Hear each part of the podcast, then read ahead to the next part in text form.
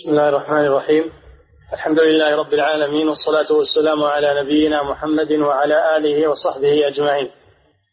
أما بعد قال المؤلف رحمه الله تعالى باب ما جاء في التطير. بسم الله الرحمن الرحيم. الحمد لله رب العالمين صلى الله وسلم على نبينا محمد وعلى آله وأصحابه أجمعين. قال الشيخ رحمه الله باب ما جاء في التطير أي من الأدلة على تحريمه وأنه شرك. ومناسبة هذا الباب لما قبله أنه في بيان نوع من أنواع الشرك وهو التطير. والشرك هو ضد التوحيد. والكتاب كله في بيان التوحيد وبيان ما يضاده وهو الشرك. أو ما يضاده وينافيه وهو الشرك الأكبر أو ينقصه وهو الشرك الأصغر. الكتاب كله يدور على هذا الموضوع. فهذا الباب فيه بيان نوع من أنواع الشرك وهو التطير. والتطير والطيرة تطير مصدر تطير. وأما الطيرة فهي اسم مصدر. اسم مصدر للتطير. لأن المفعول المطلق إذا نقصت حروفه عن حروف فعله يسمى اسم مصدر. أما إذا وافقت حروفه حروف الفعل فإنه يسمى مصدرا الطيرة ناقصة حروفها. فتسمى اسم مصدر. ومعناها التشاؤم التشاؤم بالأشياء والاعتقاد أنها تؤثر مكروها. وكان التطير من عادة الجاهلية يتطيرون بالأشياء ويعتقدون فيها التأثير. تأثير الضرر ويخافون منها. وهذا نوع من أنواع الشرك لأنه خوف من غير الله سبحانه واعتقاد بغير الله سبحانه وتعالى أنه يضر أو ينفع. والتطير كان موجودا في الأمم السابقة. ذكره الله عن قوم فرعون أنهم تطيروا بموسى ومن معه. وذكره الله عن قوم صالح وهم ثمود أنهم تطيروا بصالح ومن معه كما في سورة النمل. وذكره الله عن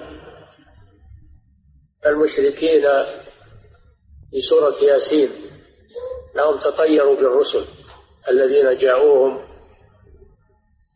ينذرونهم عن الشرك. قالوا إنا تطيرنا بكم وتطير المشركون بنبينا محمد صلى الله عليه وسلم. قال, الله جل وعلا إن تصبهم حسنة يقول هذه من عند الله وإن تصبهم سيئة يقول هذه من عندك. أي من عند الرسول صلى الله عليه وسلم. ومعنى ذلك أن هؤلاء الكفرة أن هؤلاء الكفرة في مختلف الأزمان والقرون اتفقوا على التطير بالصالحين من الرسل وأتباعهم وظنوا أن الشر إنما يأتي منهم وبسببهم. وهذا وهذا انتكاس في الفطر لأن الرسل وأتباعهم لأن الرسل وأتباعهم يأتون بالخير لا يأتون بالشر. فهم اعتقدوا الشر في مصدر الخير وهم الرسل وأتباعهم. الرسل وأتباعهم من المؤمنين. هم سبب للخير في الأرض سبب لصلاح الأرض وأهلها. وأما الكفر والكفرة فهم سبب للشر وفساد الأرض وفساد أهلها. هذا هو الواقع. والأمر كله راجع إلى الله سبحانه وتعالى. فهو ينزل الشر بمن يستحقه بسبب فعله السيء جزاء له. وينزل الخير على من يستحقه بسبب فعله الطيب جزاء له. والجزاء من جنس العمل. المصدر من الله سبحانه وتعالى كله الخير والشر ولكنه كله يجري لحكمة من الله جل وعلا. فيضع سبحانه الشر في من يستحقه وسببه من قبل العبد. ويضع الخير في من يستحقه وسببه من قبل العبد وهو الطاعة. الأسباب من قبل العباد وأما خلق الخير والشر والإيجاد فهو من الله جل وعلا. هذا هو الاعتقاد السليم وهذا هو الذي جاءت به الرسل عليهم الصلاة والسلام. نعم. باب ما جاء في التطير وقول الله تعالى ألا إنما طائرهم عند الله ولكن أكثرهم لا يعلمون.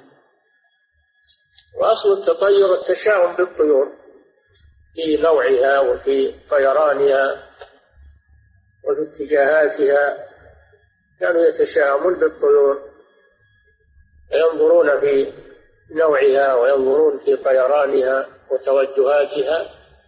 فيتشاءمون في أمورهم. ثم صار عاما في كل ما يتشاءم به من الطيور والحيوانات والآدميين وغيرهم. فكل من تشاءم بشيء وتأثر به فقد تطير به. نعم. وقول الله تعالى ألا إنما طائرهم عند الله ولكن أكثرهم لا يعلمون. هذا في قوم فرعون. قال الله سبحانه في سورة الأعراف وإن, وإن تصبهم حسنة. وقال الله سبحانه وتعالى وإن تصبهم حسنة فإذا جاءتهم الحسنة قالوا لنا هذا إذا جاءتهم الحسنة وهي المراد بالحسنة هنا الخصب ونزول الغيث ورخص الأسعار. قالوا لنا هذه يعني نحن نستحق هذا. هذا هذا بحقنا ولا يعترفون أنه فضل من الله سبحانه وتعالى. وإنما ينسبون هذا إلى أفعالهم وإلى أنهم يستحقون هذا الشيء. وهذا جحود لنعمة الله سبحانه وتعالى. لنا هذه يعني نستحقها. وليس لله فيها فضل ولا منة. وإن تصبهم سيئة وهي الجدب وانحباس الأمطار وغلاء الأسعار يطيروا بموسى ومن معه من المؤمنين. فيقولون هذا بسبب موسى وبسبب من معه من المؤمنين. هم اللي سببوا لنا هذه الشدة وهذه يتشاءمون بأهل الخير. وإن تصبهم سيئة يقول يطيروا بموسى يطير يعني يتطيرون. ويطير أصله يتطير. أصله يتطير. ثم أبدلت التاء طاء وأدغمت الطاء. الطاء فصار يطير. يعني يتشاءمون بموسى ومن معه من المؤمنين. وينسبون ما أصابهم من السيئة إلى موسى وأتباعه. قال الله تعالى ألا إنما طائرهم عند الله. ألا إنما يجري عليهم.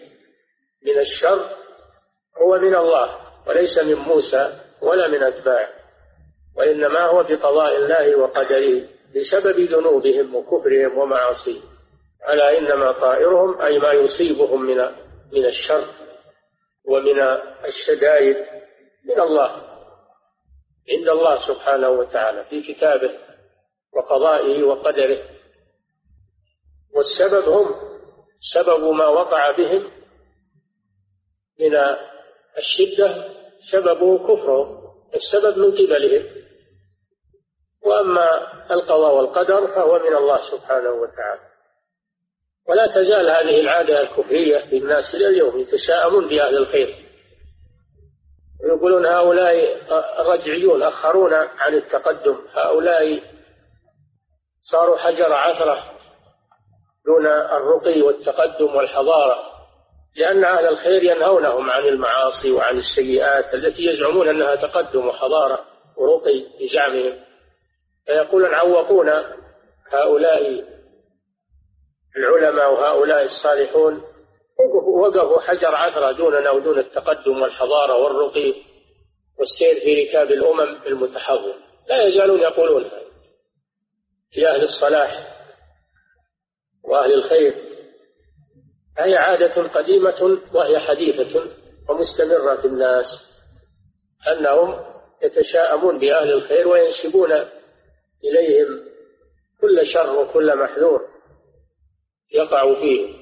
وما علموا أن ما أن هذا بيد الله سبحانه وتعالى وأنه بسبب ذنوبه ومعاصيه وأن أهل الخير هم سبب للخير سبب للهداية.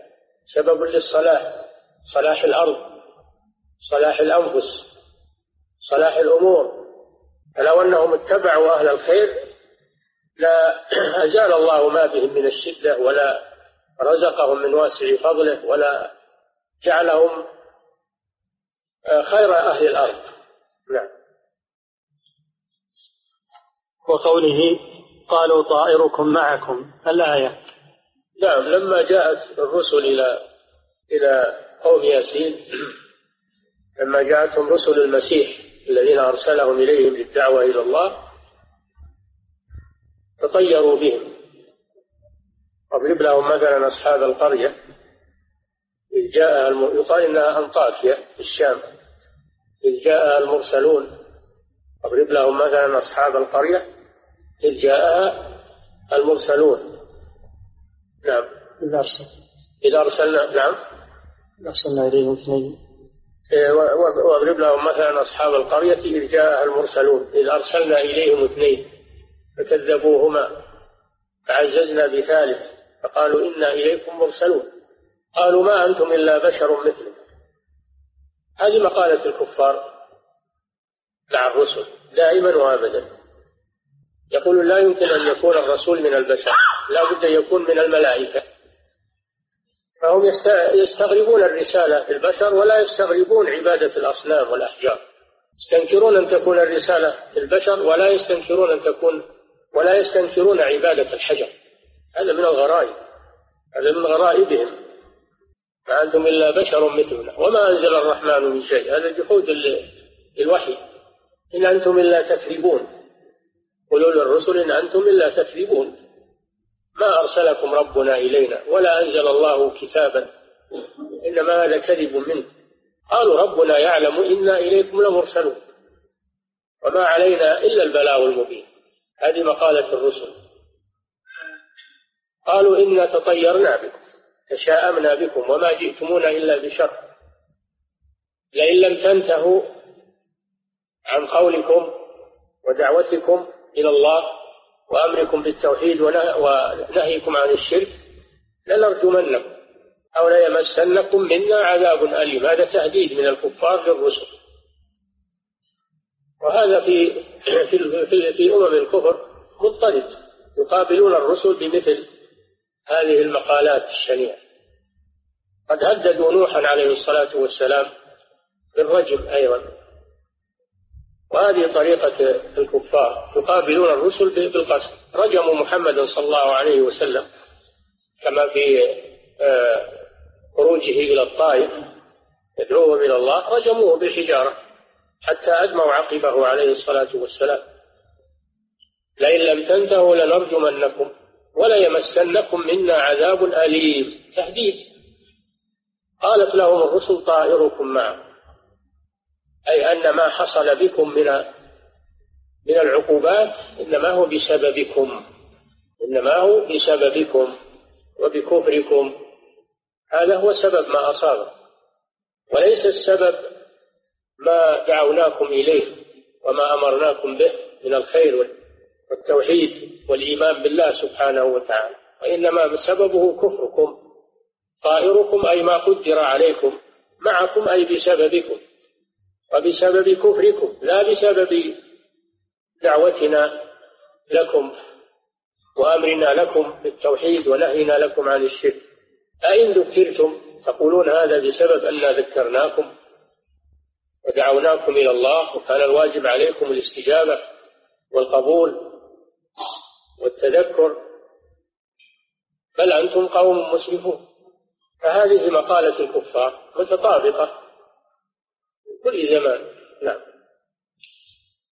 وعن أبي هريرة رضي الله عنه وكما قالوا لمحمد صلى الله عليه وسلم وإن تصبهم حسنة يقول هذه من عند الله وإن تصبهم سيئة يقول هذه من عند. تصيبهم حسنة وهي نزول المطر والخصب والخير يقول هذه من عند الله. هذا صحيح إنها من عند الله سبحانه وتعالى. وإن تصبهم سيئة أي انحباس للمطر والجدب الذي يكون في الأرض وعدم النبات وعدم الزروع يقول هذه من عندك يا محمد. أنت الذي سببت لنا هذا. وما جاءنا هذا إلا بسببك. تشاءمون بالرسول صلى الله عليه وسلم. قال الله تعالى قل كل من عند الله الحسنة والسيئة. كلها من عند الله جل وعلا بقضائه وقدره وليست من عند الرسول صلى الله عليه وسلم. هذا كله من الله. الرسول إنما هو مبلغ وداعي إلى الله عز وجل. وأما الخير والشر وما ينزل من الخير أو ينزل من العقوبات فهذا من الله جل وعلا. ليس للرسول ولا لغيره من المخلوقين دخل فيه. قل كل من عند الله فهو بعضه من الرسول وبعضه من الله. فما لهؤلاء القوم لا يكادون يفقهون حديثا ما أصابك من حسنة فمن الله. أي بفضله وإحسانه سبحانه وتعالى. والسبب من قبل العبد وهو العمل الصالح والطاعة. وما أصابك من سيئة فمن نفسك أي بسبب فعلك وذنوبك أيها العبد. وهي من الله سبحانه وتعالى لقوله كل من عند الله. فمن حيث القضاء والقدر والخلق هذا من الله ومن حيث التسبب هذا من العباد. الطاعات تسبب الخير والمعاصي تسبب الشر. حيث السببية هذا من عند العباد. ومن حيث القضاء والقدر والإيجاد والخلق فهو كله من الله عز وجل. وهو يفعله لحكمة جل وعلا. يضع الخير في من يستحقه ويضع الشر في من يستحقه. نعم. وعن أبي هريرة رضي الله عنه أن رسول الله صلى الله عليه وسلم قال لا عدوى ولا, ولا طيرة ولا هامة ولا صفر. اخرجه زاد مسلم ولا نوء ولا غول. الرسول صلى الله عليه وسلم في هذا الحديث بروايتيه نفى ستة أشياء يعتقدها أهل الجاهلية. الأول لا عدوى والعدوى معناها انتقال المرض من المصاب إلى غيره. انتقال المرض من المصاب إلى غيره من الأصحة ومعنى قوله لا عدوى هذا نفي نفي للعدوى. هل المراد إنه, إنه لا, لا يوجد عدوى وأن مجاورة الصحيح للمريض ما تسبب عدوى لا ليس هذا هو المراد. العدوى موجودة. العدوى موجودة فمخالطة المريض المرض المعدي يسبب انتقال المرض بإذن الله عز وجل. وليس مراد النبي نفي هذا وإنما مراده لا عدوى على ما كان يعتقده أهل الجاهلية. العدوى التي كان يعتقدها أهل الجاهلية. وهي أن المرض يتعدى بنفسه بدون تقدير الله سبحانه وتعالى. هذا هو الذي يعتقده أهل الجاهلية أن المرض يتعدى بنفسه بدون قدر من الله جل وعلا. الذي يعتقد هذا يكون مشركا. يعتقد أن المرض يتعدى بنفسه وينتقل بنفسه بدون تقدير الله وقضائه هذا شرك بالله عز وجل. وهذا معنى قول الرسول صلى الله عليه وسلم لا عدوى. ولا طيرة الطيرة هي التشاؤم كما سبق. تشاؤم بالأشياء واعتقاد أنها تسبب الشر. ولا هامة الهامة هي الطائر المعروف بالبومة وكانوا يتشاءمون بها في الجاهلية ولا يزالون يتشاءمون بها. إذا وقعت على منزل أحد تشاءم بها وقال إن, إن إنه سيموت أو يموت أحد من أقاربه أو من أهل بيته. كانوا يتشاءمون بطائر البومة وإذا سمعوا صوتها تشاءموا بصوتها. النبي صلى الله عليه وسلم نفى هذا وقال لا هام أي ليس لهذا الطائر ليس لهذا الطائر تدخل فيما يصيب الناس من الموت أو من المرض أو من خراب الديار. ليس لهذا أصل. هذا طائر مثل الطيور ليس له تدخل. وليس هو سبب أيضا في نزول الموت أو خراب الدار أو غير ذلك. هذا طائر من سائر الطيور. فنفى صلى الله عليه وسلم ما كانت تعتقده الجاهلية في هذا الطائر. ولا هامة يعني ليس لها الرسول لا ينفي وجود الهامة وهي الطير وإنما ينفي ما يعتقده أهل الجاهلية فيها. ما يعتقده أهل الجاهلية فيها من أنها تسبب الشر. ولا صفر الصفر قيل المراد به شهر صفر لأنهم كانوا يتشاءمون بهذا الشهر. يتشاءمون به ولا يتزوجون فيه ولا يعملون فيه أي عمل لأنه شهر مشؤوم عندهم فيتشاءمون بالزمان أيضا. يتشاءمون بالزمان. وقيل المراد به نوع من المرض. يصيب المعدة ويظنون أنه يعدي. أنه يعدي بنفسه. فمن أصابه هذا المرض وجاء أحد عنده فإنه يصاب بالعدوى. مثل فيكون فردا من قوله لا عدوى في أول الحديث. لكن نص عليه لأن الجاهلية لأن أهل الجاهلية يتشاءمون به. فإذا أصيب أحد بهذا المرض ابتعدوا عنه وظنوا أنه يصيبهم قربه فينفرون منه. وفي الرواية الثانية لا نوء وهو النجم. هذا يأتي في باب التنجيم. إنهم كانوا يعتقدون أنه إذا طلع النجم الفلاني تنزل الأمطار تهب الرياح ويحصل كذا وكذا. فينسبون الأشياء إلى النجوم. وهذا هو ما يسمى بالتنجيم وهو نوع من الشرك يستسقى بالنجوم اعتقاد أنها تنزل المطر أو أنها تسبب كذا أو كذا طلوعها أو غروبها هذا من اعتقاد أهل الجاهلية. فنزول المطر وغيره من الحوادث التي تجري ليس سببه النجوم وليس هو من تأثير النجوم. وإنما هو بقضاء الله وقدره سبحانه وتعالى والنجوم مخلوقة. ليس لها من الأمر شيء. هذا يأتي تمام الكلام فيه في باب التنجيم إن شاء الله. ولا غول الغول بضم الغين هو ما يوجد في الفلوات البراري إذا استوحش الإنسان كان يسير في الطريق وحده واستوحش يتراءى له من أعمال الجن إما نار تتوقد أمامه وإما أصوات تناديه أو لتزعجه و وتكدر عليه و وتوحشه. فهم يعتقدون أن هذا الغول أنه يصيبهم بشر وأنه إذا وجد فإنه علامة شر عليهم.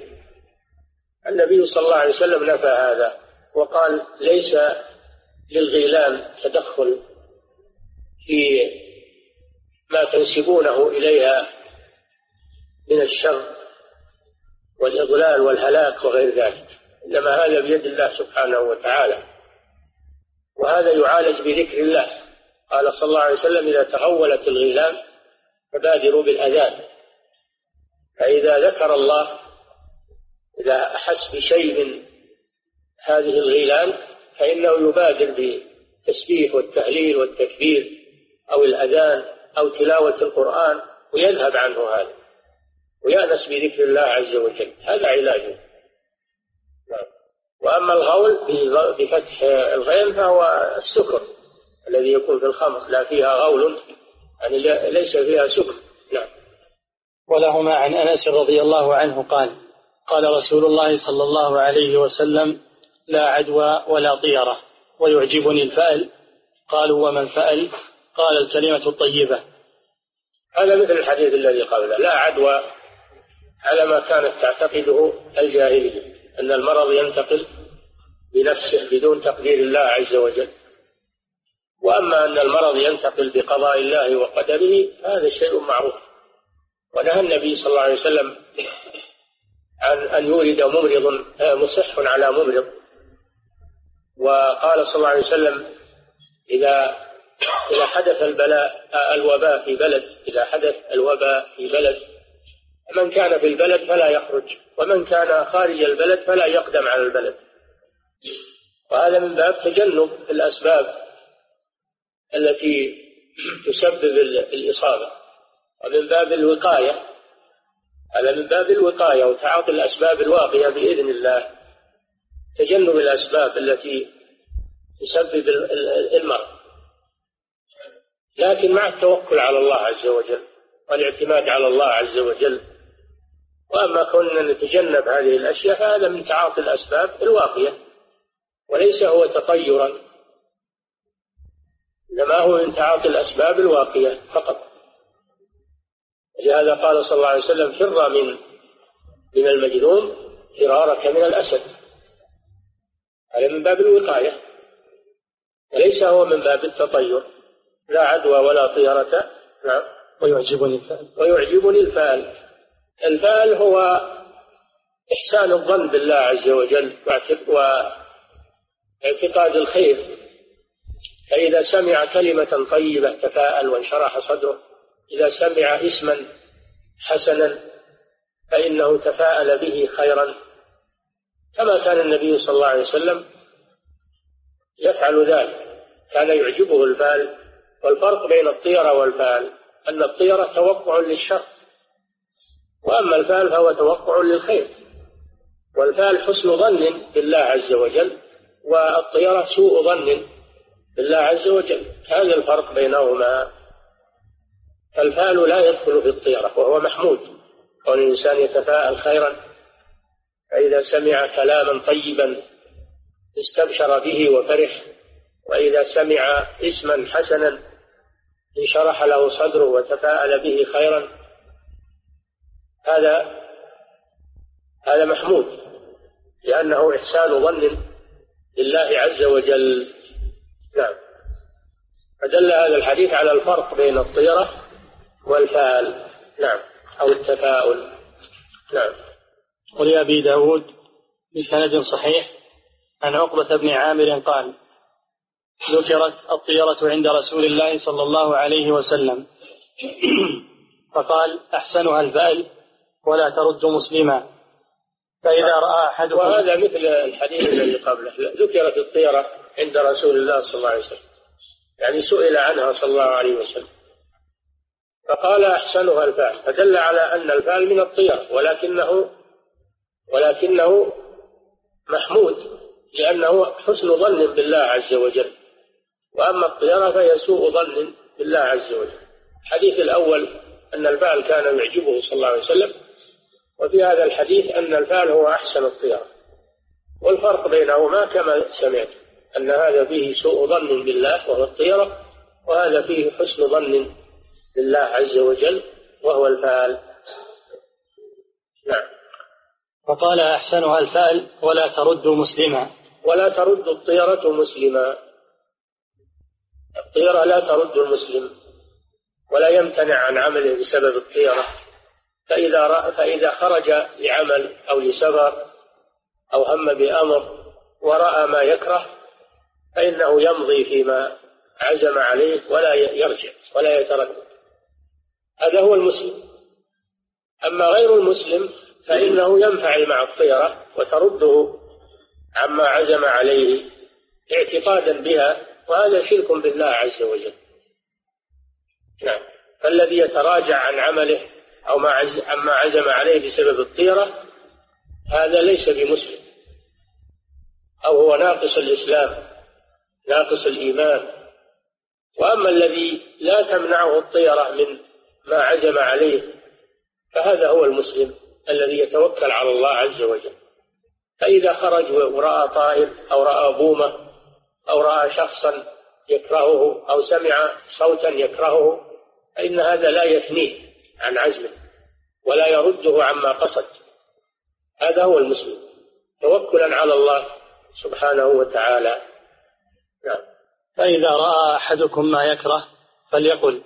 ما يكره يعني من الطيرة. لأنه لا بد يقع في نفس الإنسان شيء الإنسان بشر.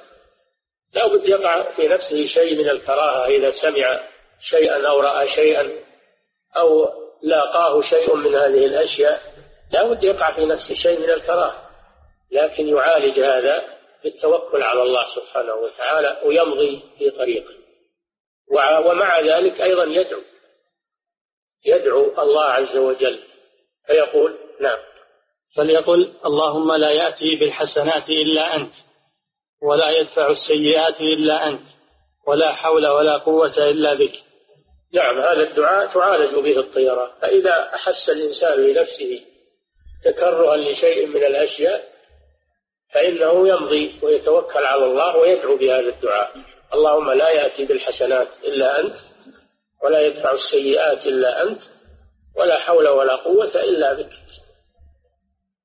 فهذا تعالج به الطيرة نعم. لأن فيه تفويض الأمور إلى الله سبحانه وتعالى. نعم. وله من حديث ابن مسعود مرفوعا الطيرة شرك الطيرة شرك وما منا إلا ولكن الله يذهبه بالتوكل. رواه أبو داود والترمذي وصححه وجعل آخره من قول من قول ابن مسعود. هذا حديث ابن مسعود رضي الله عنه مرفوعا إلى النبي صلى الله عليه وسلم. أن رسول الله صلى الله عليه وسلم قال الطيرة شرك الطيرة شرك الطيرة شرك ثلاث مرات. فهذا يدل على أن الطيرة وهي التشاؤم بالأشياء وانحباس الإنسان عن حوائجه وعن أعماله بسبب الطيرة أن هذا شرك بالله عز وجل. لأنه اعتقد في هذه الأشياء أنها توقع به الشر من دون الله عز وجل. هذا وجه كونها من الشرك. شرك يعني في الربوبية لأن الله هو الذي يوجد الأشياء ويخلقها سبحانه ويقضيها ويقدرها وليس لأحد مع الله تصرف. فإذا تأثر بالطيرة ومنعته من أعماله وحبسته عما أراد فهذا شرك بالله عز وجل. وأكده النبي صلى الله عليه وسلم ثلاث مرات. أكده ثلاث مرات. هذا دليل على أن الطيرة نوع من أنواع الشرك. قال ابن مسعود وما منا إلا أي إلا يقع في نفسه شيء من الكراهية إذا رأى أو سمع أو قابل بعض الأشياء يقع في قلبه شيء. ولكن الله يذهبه بالتوكل على الله سبحانه وتعالى.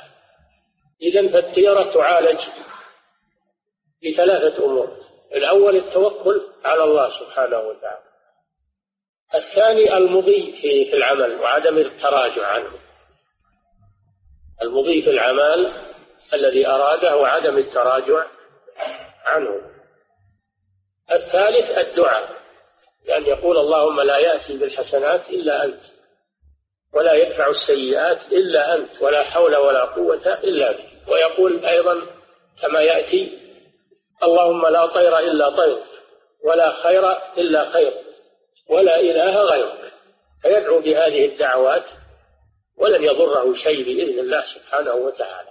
هذا ما تعالج به الطير. أولا التوكل على الله وعدم التأثر بهذه الأشياء ثانيا المضي في عمله وما عزم عليه ولا يتراجع. ثالثا الدعاء بهذه الدعوات التي علمنا رسول الله صلى الله عليه وسلم في الحديثين. نعم. ولأحمد من حديث ابن عمرو من ردته الطيرة عن حاجته فقد أشرك. نعم. من حديث ابن ابن عمرو عبد الله بن عمرو بن العاص رضي الله تعالى عنه أنه قال من ردته الطيرة عن حاجته فقد اشرك هذا مثل الأول إن من منعته الطيرة من المضي في طريقه وعمل ما هم به وتراجع فقد أشرك بالله عز وجل. لأنه اعتقد أن غير الله يخلق ويدبر. نعم. قالوا فما كفارة ذلك؟ قال أن يقول اللهم لا خير إلا خيرك ولا طير إلا طيرك ولا إله غيرك. لا خير إلا خيرك وليس للطيرة. ولا ولا ولا طير إلا طيرك. يعني أن الأمور بيدك وقضائك وقدرك. ولا خير إلا خيرك الخير بيد الله سبحانه وتعالى. ولا إله غيرك أي لا معبود بحق سواك. وليس للطيرة لها دخل في هذه الأمور. هذا من تدبير الرب والإله والخالق سبحانه وتعالى. فإذا مضى وعزم ونفذ ولم ينثني هذا عبادة لله عز وجل. وإذا رجع وانثنى عن حاجته فهذا شرك لله عز وجل. المضي توحيد والرجوع شرك. نعم. وله من حديث الفضل بن, عب... بن العباس. إنما الطيرة ما أمضاك أو ردك. نعم. فضل بن العباس بن عبد المطلب. وهو أكبر أولاد العباس. هو أكبر أولاد العباس. ولهذا يقال العباس يكنى بأبي الفضل رضي الله تعالى عنه. أن النبي صلى الله عليه وسلم قال الطيرة ما أمضاك أو ردك. هذه هي الطيرة هذا تفسير الطيرة. ما أمضاك في التشاؤم أمضاك يعني في التشاؤم. الإنسان يستمر في التشاؤم ويمضي في التشاؤم ولا يتراجع عنه هذا طيرة. أو ردك عن حوائجك التي عزمت على فعلها. هذا هو تفسير الطيرة من الرسول صلى الله عليه وسلم. أما من لم ترده الطيرة عن حاجته ولم تثنه عن عزمه فإن هذا ليس طيرة هذا يذهبه الله عنه بالتوكل على الله سبحانه وتعالى. نعم. قوله باب ما جاء في التطير. إذا يتلخص لنا من هذه الآيات هذه الأحاديث أن الطيرة شرك. وأيضا بيان الطيرة. التي هي نوع من أنواع الشرك وهي ما أمضاك أو ردك من ردته الطيرة عن حاجته فقد أشرك. هذا هي الطيرة. ثالثا الفرق بين الطيرة والفعل.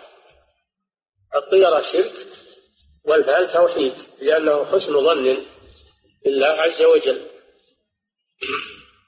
رابعا بيان ما تعالج به الطيرة.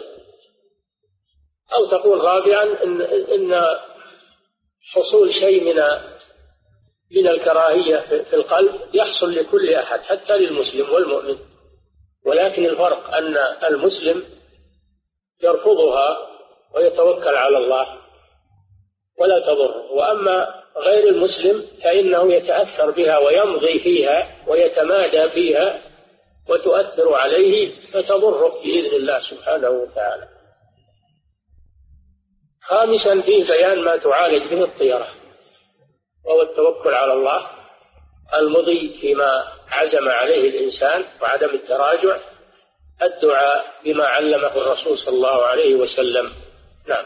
قوله باب ما جاء في التطير أي من النهي عنه أي من النهي عنه من النهي عنه والوعيد. والطيرة بكسر الطاء وفتح الياء وقد تسكن. اسم مصدر من تطير طيرة وأصله التطير بالسوانح والبوارح من الطير يعني السوانح والبوارح من الطيور هذا الأصل في الجاهلية. نعم. من الطير والظباء وغيرهما. نعم يتشاءمون أيضا بالظباء إذا رأوها تسير في اتجاه معين تشاءموا بها. إذا راحت لليمين أو راحت للشمال أو رجعت على الخلف أو راحت على الأمام يتشاءمون بحركاتها. كذلك الطيور في الجو يتشاءمون بحركاتها في الجو. إذا تيامنت أو تياسرت أو مضت أمام أو أو رجعت خلف وهي السوانح والبوارح. يتشاءمون بحركات الطيور وبحركات الحيوانات ويتشاءمون بالأشخاص يتشاءمون بالأعور إذا رأوه يتشاءمون بالمصاب بالعاهة إذا رأوه وهكذا. وهذا شيء موجود في ضعاف الإيمان ولا يزال إلى الآن يتشاءمون بالأشياء. نعم. وهو من أمور الجاهلية. نعم. وكان ذلك التطير يصدهم عن مقاصدهم. نعم هذا هو التطير. ما صدهم عن مقاصدهم. أما ما وقع في قلوبهم ولم يصدهم عن مقاصدهم فهذا ليس تطيرا. نعم. فنفاه الشارع وأبطله. نعم. وأخبر أنه لا تأثير له في جلب نفع ودفع ضر. نعم.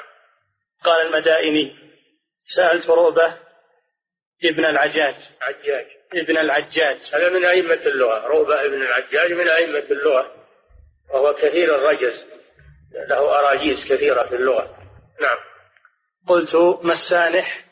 قال ما ولاك ميامنة. قلت فما البارح؟ قال ما ولاك مياسرة. نعم. والذي يجيء من أمامك فهو الناطح والنطيح. والذي يجيء من خلفك هو القاعد والقعيد. هذه مصطلحات جاهلية مع الطيور والحيوانات. نعم. قوله وقول الله تعالى ألا إنما طائرهم عند الله ولكن أكثرهم لا يعلمون. هذا في قوم فرعون كما قصه الله في سورة الأعراف أنهم يتطيرون بموسى ومن معه من المؤمنين ويعتقدون أنهم هم سبب الشر. ولا حول ولا قوة إلا بالله. والعكس هو الصحيح أن هؤلاء هم سبب الخير. وأما الشر فسببه الكفر والكفار والفسقة. نعم. فلا تهلك المجتمعات إلا بسبب الفسقة والكفرة والمشركين. ولا تصلح المجتمعات إلا بأهل الخير والصلاح والعبادة والتقوى. نعم. ذكر تعالى هذه الآية في سياق قوله فإذا جاءتهم الحسنة قالوا لنا هذه وإن تصبهم سيئة يطيروا بموسى ومن معه. الآية. الحسنة والسيئة المراد بها الخصب والجر الحسنة هي الخصب والنبات ونمو الثمرات والزروع هذه الحسنة. والسيئة هي الجد وقحط المطر وإصابة الثمار هذه السيئة. نعم. والمعنى أن آل فرعون إذا أصابتهم الحسنة أي الخصب والسعة والعافية كما فسره مجاهد وغيره قالوا لنا هذه أي نحن الجديرون والحقيقون بها ونحن أهلها. يعني نحن نستاهل هذا الشيء وليس لله فيه منا إنما هذا لأننا نستحق هذا العمل مثل ما قال فرعون مثل ما قال قارون مثل ما قال قارون لما آتاه الله الأموال قال إنما أوتيته على علم عندي. أي أنا اكتسبته بخبرتي ومهارتي وليس لله فضل في ذلك. نعم. وإن تصبهم سيئة أي بلاء وقحط يطيروا بموسى ومن معه. نعم. فيقولون هذا بسبب موسى وأصحابه أصابنا بشؤمهم. فقال تعالى ألا إنما طائرهم عند الله؟ قال ابن عباس طائرهم ما قضي عليهم وقدر لهم. ما قدر عليهم طائرهم ما قدر عليهم وما كتب عليهم وكل إنسان ألزمناه طائره في عنقه أي ما قدر عليه وكتب له في اللوح المحفوظ. نعم.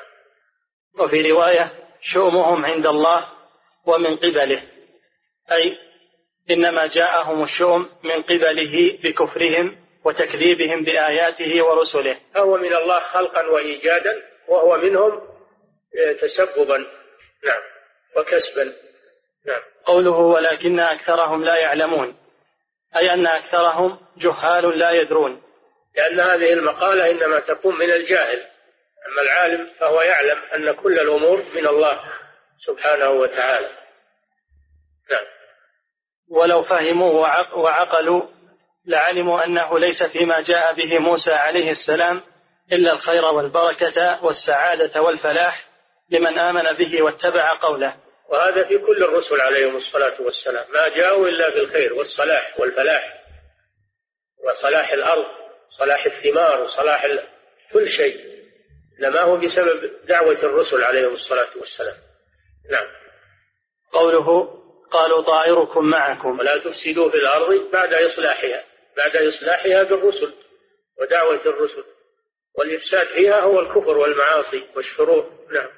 قوله قالوا طائركم معكم الآية المعنى والله أعلم حظكم وما نالكم من شر معكم بسبب أفعالكم وكفركم ومخالفتكم الناصحين ليس هو من أجلنا ولا بسببنا بل ببغيكم وعدوانكم نعم. فطائر الباغي الظالم معه فما وقع به من الشرور فهو سببه الجالب له.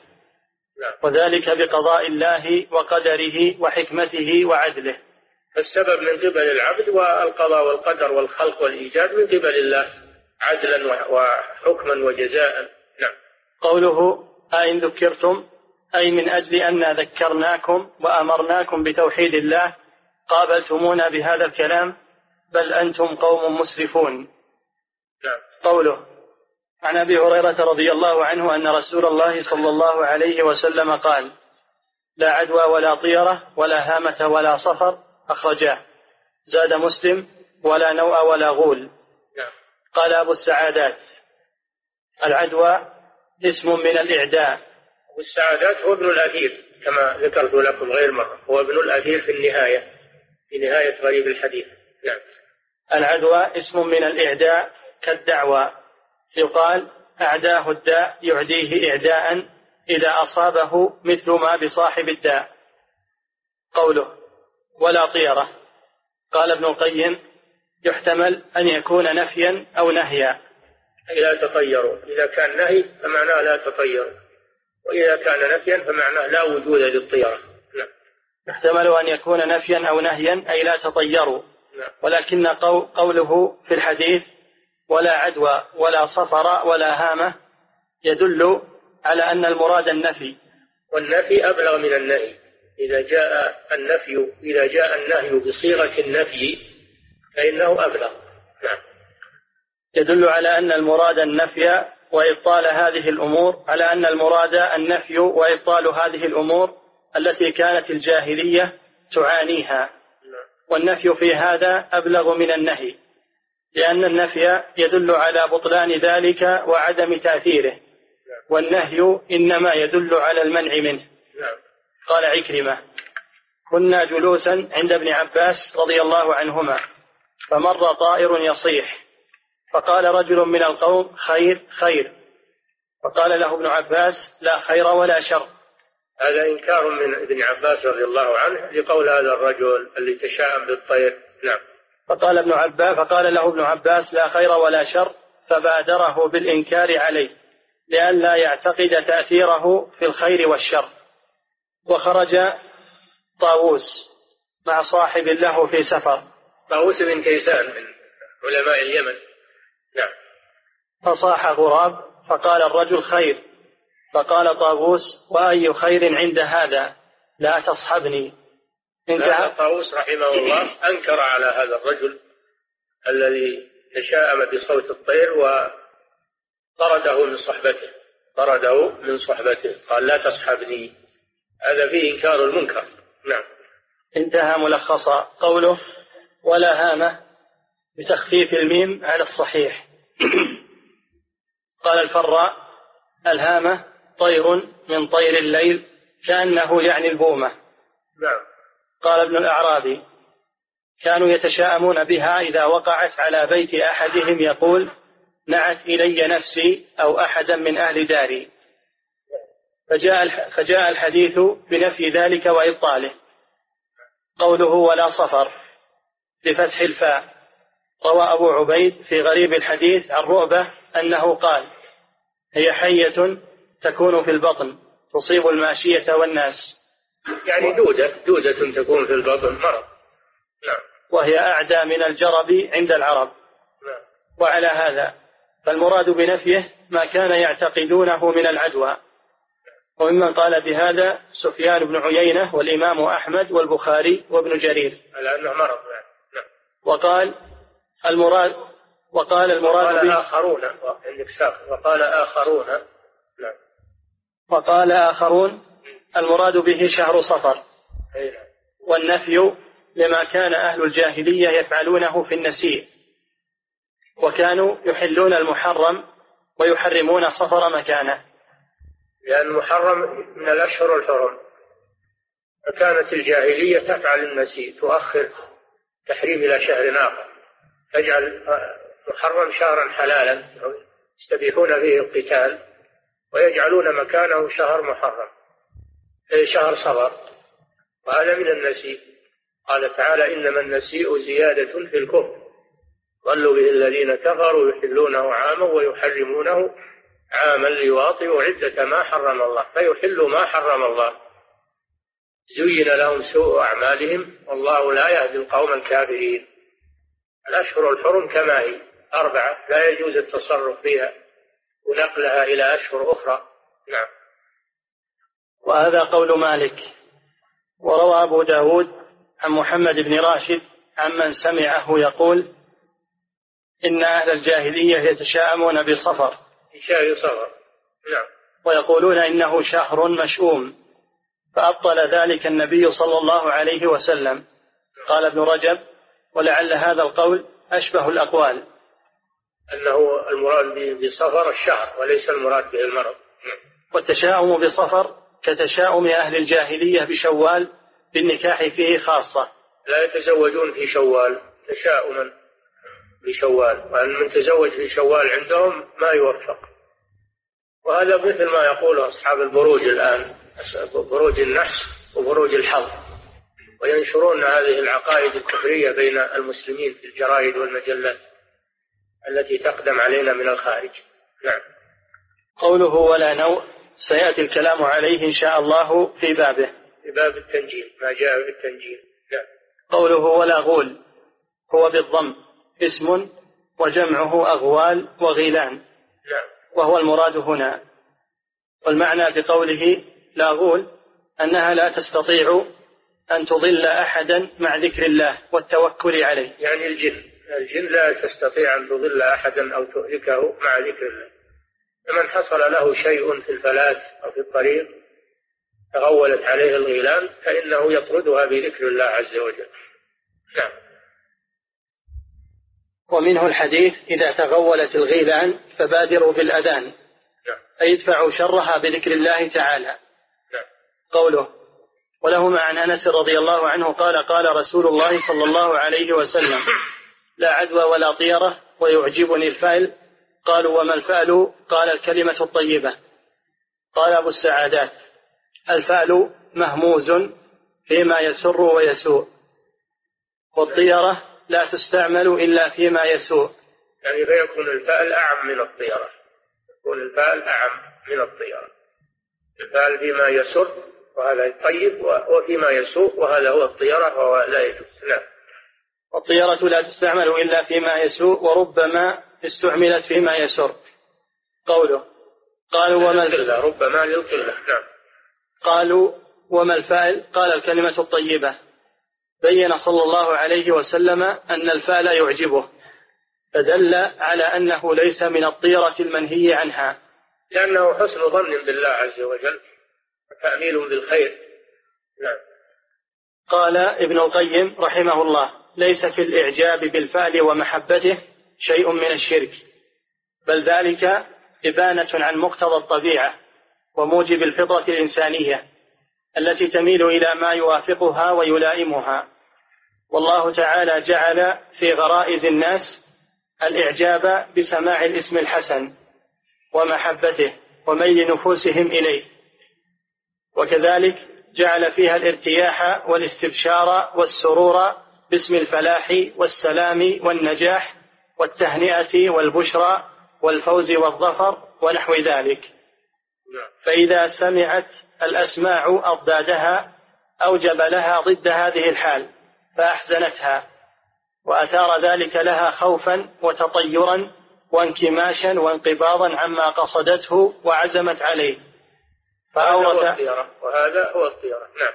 فأورث لها ضررا في الدنيا ونقصا في الإيمان ومقارفة للشرك. وأيضا من الفرق بين الطيرة والفال أن الفال لا يمنع الإنسان من المضي بل يشجعه على المضي فيما عزم عليه ويفرحه بما يفعل. بخلاف الطيرة فإنها تمنعه من المضي وتقبض نفسه بالخوف نعم. قوله ولأبي داود بسند صحيح عن عقبة بن عامر قال ذكرت الطيرة عند رسول الله صلى الله عليه وسلم فقال أحسنها الفعل ولا ترد مسلما. فإذا رأى أحدكم ما يكره فليقل اللهم لا يأتي بالحسنات إلا أنت ولا يدفع السيئات إلا أنت ولا حول ولا قوة إلا بك. لا يأتي بالحسنات وهي المستحب المحبوبات للنفوس والخيرات ولا يدفع السيئات وهي المكروهات والمحاذير إلا الله سبحانه وتعالى وليست الطيرة. هي التي تفعل هذا. نعم. قوله عن عقبة ابن عامر هكذا وقع في نسخ التوحيد وصوابه عن عروة ابن عامر. نعم. كذا أخرجه أحمد وأبو داود وغيرهما. يقول هذا من باب التصحيح في الاسم. نعم. وهو مكي اختلف في نسبه. فقال أحمد عن عروة بن عامر القرشي وقال غيره الجهني واختلف في صحب في صحبته. فقال الماوردي له صحبة وذكره ابن حبان في ثقات التابعين وقال المزي لا صحبة له تصح. وقال المزي نعم. لا صحبة له تصح. قال ابن القيم. يقول الراجح إنه تابعي. نعم. قال ابن القيم أخبر صلى الله عليه وسلم أن الفأل من الطيرة وهو خيرها فأبطل الطيرة وأخبر أن الفأل منها ولكنه خير منها. ففصل ففصل بين الفأل الفأل فيه يفترق عن الطيرة. من ناحية أن الطيرة سوء ظن بالله والفأل حسن ظن بالله. ومن ناحية أن الطيرة تمنع المتطيب من المضي فيما عزم عليه. وأما الفعل فهو يشجعه على المضي وعلى فعل ما قصد. نعم. ففصل بين الفعل والطيرة لما بينهما من الامتياز والتضاد ونفع أحدهما ومضرة الآخر. قوله ولا ترد مسلما. قال الطيبي. طيبي. قال الطيبي. نعم. تعريض لأن الكافر بخلافه. كافر بخلاف المسلم. ترده الطيرة. أما المسلم وإن وجد شيئا في نفسه إلا أنه لا يظهر هذا ولا يتراجع عن عمله ولا تؤثر عليه الطيرة. هذا الفرق بين المسلم والكافر. نعم. قوله اللهم لا يأتي بالحسنات إلا أنت ولا يدفع السيئات إلا أنت ولا حول ولا قوة إلا بك. أي لا تأتي الطيرة بالحسنات ولا تدفع المكروهات. بل أنت وحدك لا شريك لك الذي تأتي بالحسنات وتدفع السيئات. والحسنات هنا النعم. والسيئات المصائب. ليس المراد بالحسنات هنا الطاعات والسيئات الذنوب. لا المراد هنا حسنات النعم والسيئات المصائب. نعم. ففيه ففيه نفي تعلق القلب بغير الله في جلب نفع أو دفع ضر. وهذا هو التوحيد. وهو دعاء مناسب لمن وقع في قلبه شيء من الطيرة. وتصريح لأنها لا تجلب نفعا ولا تدفع ضرا. ويعد من اعتقدها سفيها مشركا. قوله ولا حول ولا قوة إلا بك. والحول التحول والانتقال من حال إلى حال والقوة على ذلك بالله وحده. ففيه التبري من الحول والقوة والمشيئة بدون حول الله وقوته ومشيئته. وهذا هو التوحيد في الربوبية وهو الدليل على توحيد الإلهية الذي هو إفراد الله تعالى بجميع أنواع العبادة وهو توحيد القصد والإرادة. وقد تقدم بيان ذلك بحمد الله. قوله وعن ابن مسعود مرفوعا الطيرة شرك الطيرة شرك وما منا إلا ولكن الله يذهبه بالتوكل رواه أبو داود والترمذي وصححه وجعل آخره من قول ابن مسعود. وهو قوله وما منا إلا إلى آخره هذا من كلام ابن مسعود مدرج في الحديث نعم. ولفظ أبي داود الطيرة شرك. ولفظ أبي داود الطيرة شرك الطيرة شرك ثلاثة. وهذا صريح في تحريم الطيرة وأنها من الشرك لما فيها من تعلق القلب بغير الله. قال ابن ابن مفلح الأولى القطع بتحريمها لأنها شرك. وكيف يكون الشرك مكروها الكراهة الاصطلاحية. الشرك ما مكروه كراهة تحريم وليست كراهة تنزيل نعم. قوله وما منا إلا قال أبو القاسم الأصبهاني والمنذري في الحديث إضمار التقدير. وما منا إلا نعم. قال أبو القاسم الأصبهاني والمنذري في الحديث إضمار والتقدير. والتقدير. في, في واو ساقطة. في الحديث إضمار والتقدير وما منا إلا وقد وقع في قلبه شيء من ذلك. انتهى. قوله ولكن الله يذهبه بالتوكل. لكن إذا توكلنا على الله نعم. قوله ولكن الله يذهبه بالتوكل لكن إذا توكلنا على الله في جلب النفع ودفع الضر أذهبه الله تعالى عنا بتوكلنا عليه وحده. نعم. قوله وجعل آخره من قول ابن مسعود. قال ابن القيم وهو الصواب فإن الطيرة نوع من الشرك. نعم. ولا يمكن أن يكون هذا من كلام الرسول صلى الله عليه وسلم. نعم. قوله ولأحمد من حديث ابن عمرو ومن ردته, ومن ردته الطيرة عن حاجته فقد أشرك. قالوا فما كفارة ذلك؟ قال أن تقول اللهم لا خير إلا خيرك ولا طير إلا طيرك ولا إله غيرك. هذا الحديث رواه أحمد والطبراني عن عبد الله بن عمرو بن العاص. وفي إسناده ابن لهيعة وبقية رجاله ثقات. ابن لهيعة يقولون أنه اختلط في آخر عمره.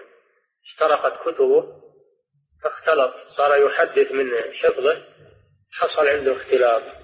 نعم. قوله من حديث ابن عمرو هو عبد الله بن عمرو بن العاص بن وائل السهمي أبو محمد وقيل أبو عبد الرحمن. أحد السابقين المكثرين من الصحابة وأحد العبادلة الفقهاء.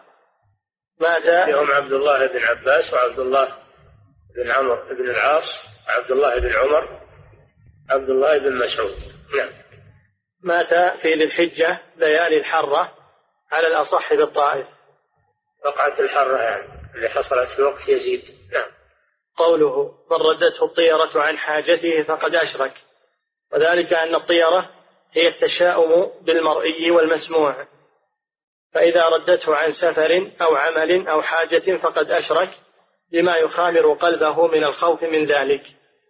فيكون شريكا بهذا الاعتبار. مشركا. فيكون مشركا بهذا الاعتبار.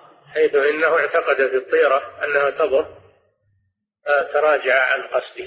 نعم. قوله فما كفارة ذلك؟ قال أن تقول اللهم لا خير إلا خيرك ولا طير إلا طيرك. فيه يعني يضف هذا الدعاء إلى الدعاء الأول. نعم. فيه تفويض الأمور كلها إلى الله تقديرا وخلقا. والبراءة مما فيه تعلق بغير الله تعالى كائنا من كان. قوله ولا إله غيرك أي لا معبود مستحق سواك. فإذا قال ذلك وأعرض عما وقع في قلبه قوله ولا إله غيرك أي لا معبود مستحق سواك. أي لا معبود بحق. أي لا معبود بحق سواك. وأما ما عداه فهو معبود بالباطل. نعم. كل ما عبد من دون الله فهو معبود بالباطل. ذلك بأن الله هو الحق وأن ما يدعون من دونه هو الباطل. نعم. فإذا قال ذلك وأعرض عما وقع في قلبه ولم يلتفت إليه واستمر على فعل ما عزم عليه توكلا على الله وتفويضا إليه كفر الله عنه ما وقع في قلبه من ذلك. قوله وله من حديث الفضل بن عباس. إنما الطيرة ما أمضاك أو ردك هذا الحديث عند الإمام أحمد من حديث الفضل بن العباس قال خرجت مع رسول الله صلى الله عليه وسلم فساقه إلى أن قال إنما الطيرة ما أمضاك أو ردك والفضل هو ابن العباس ابن عبد المطلب ابن عم النبي صلى الله عليه وسلم. قال ابن معين قتل يوم يوم اليرموك. وقال غيره قتل يوم مرج الصفر. مرج الصفر. يوم مرج الصفر. قتل يوم مرج الصفر. يعني في حروب الشام. قتل رضي الله عنه في حروب الشام. نعم. قتل يوم مرج الصفر سنة ثلاث سنة ثلاث عشرة. نعم. وهو ابن اثنتين وعشرين سنة. قال أبو داود قتل بدمشق. كان عليه درع النبي صلى الله عليه وسلم. قوله إنما الطيرة ما أمضاك أو ردك هذا حد الطيرة المنهي عنها.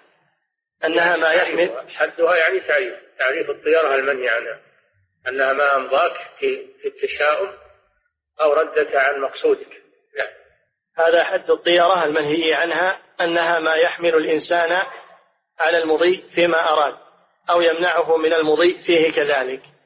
وأما الفعل الذي كان يحبه النبي صلى الله عليه وسلم ففيه نوع بشارة فيسر به العبد ولا يعتمد عليه بخلاف الطيرة فافهم الفرق. قوله قال رحمه الله فيه مسائل. يقول فضيلة الشيخ وفقكم الله. هل الطيرة شرك أكبر أم شرك أصغر؟ حيث إن فضيلتكم قد قال إنه شرك في الربوبية. وقد سمعنا من بعض العلماء أنه يقول إنه شرك أصغر. حسب ما يحصل للإنسان كان اعتقد فيها أنها تضر من دون الله هذا شرك أكبر. وإن اعتقد أنها سبب سبب للشر هذا شرك أصغر لأن الله لم يجعلها سببا. نعم. يقول فضيلة الشيخ وفقكم الله إذا كان هناك مريض بمرض معد فهل نمتنع عن زيارته أخذا بحديث النبي صلى الله عليه وسلم فر من المجذوم فرارك من الأسد؟ نعم إذا كان فيه مرض معدي فلا تذهب إليه إلا إذا اضطرك إذا اضطررت لعلاجه أو لحمله أو توكل على الله وامضي. أما إذا كان ما يحتاج إليك وهو مرض معدي فلا تذهب إليه.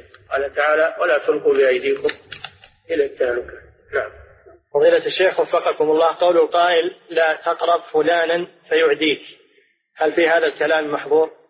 هذه بأخلاق نعم. ولا تصحب الأرض فتردى مع الرد عن المرء لا تسأل وسل عن قرينه. وكل قرين بالمقارن يقتدي. آه، يعديك بأخلاقه يعني. وفي أفعاله نعم. وفضيلة الشيخ وفقكم الله ما يدرج على الألسنة من عبارة خير يطير علما أنها لا تقال إلا إذا كان الشخص قائل لا يبالي بأمر ما فيقول خير يطير. لا لا يجوز هذا لأن هذا إحياء للطيرة. هذا إحياء للطيرة لأن هذا من ألفاظ الجاهلية. إذا سمعوا الطير يقولون خير خير. نعم.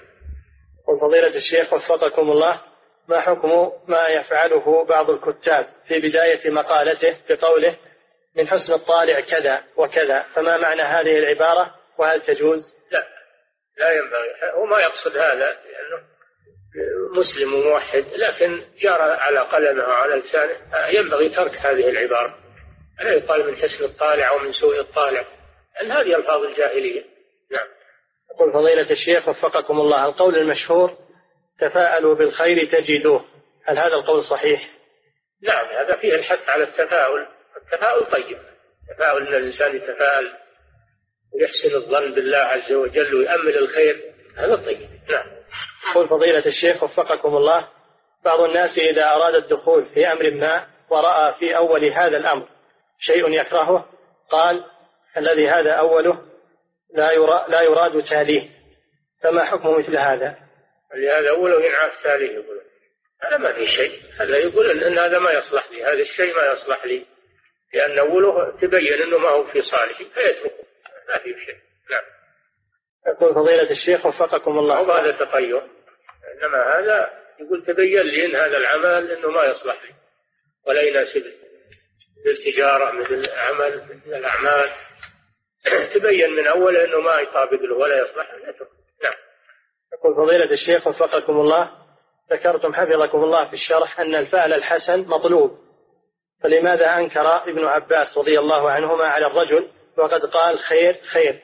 أفيدونا حفظكم الله. لا ما هو بتفاعل. اللي قال عند ابن عباس خير خير معناه إنه يعتقد إن صوت صوت الطائر انه تطير. نعم ما هو يتفاعل يتطير. نعم يقول فضيلة الشيخ وفقكم الله قول القائل فعل الله ولا فالك ما حكم هذه العبارة؟ لا الأصل ينبغي تركها. ينبغي تركها.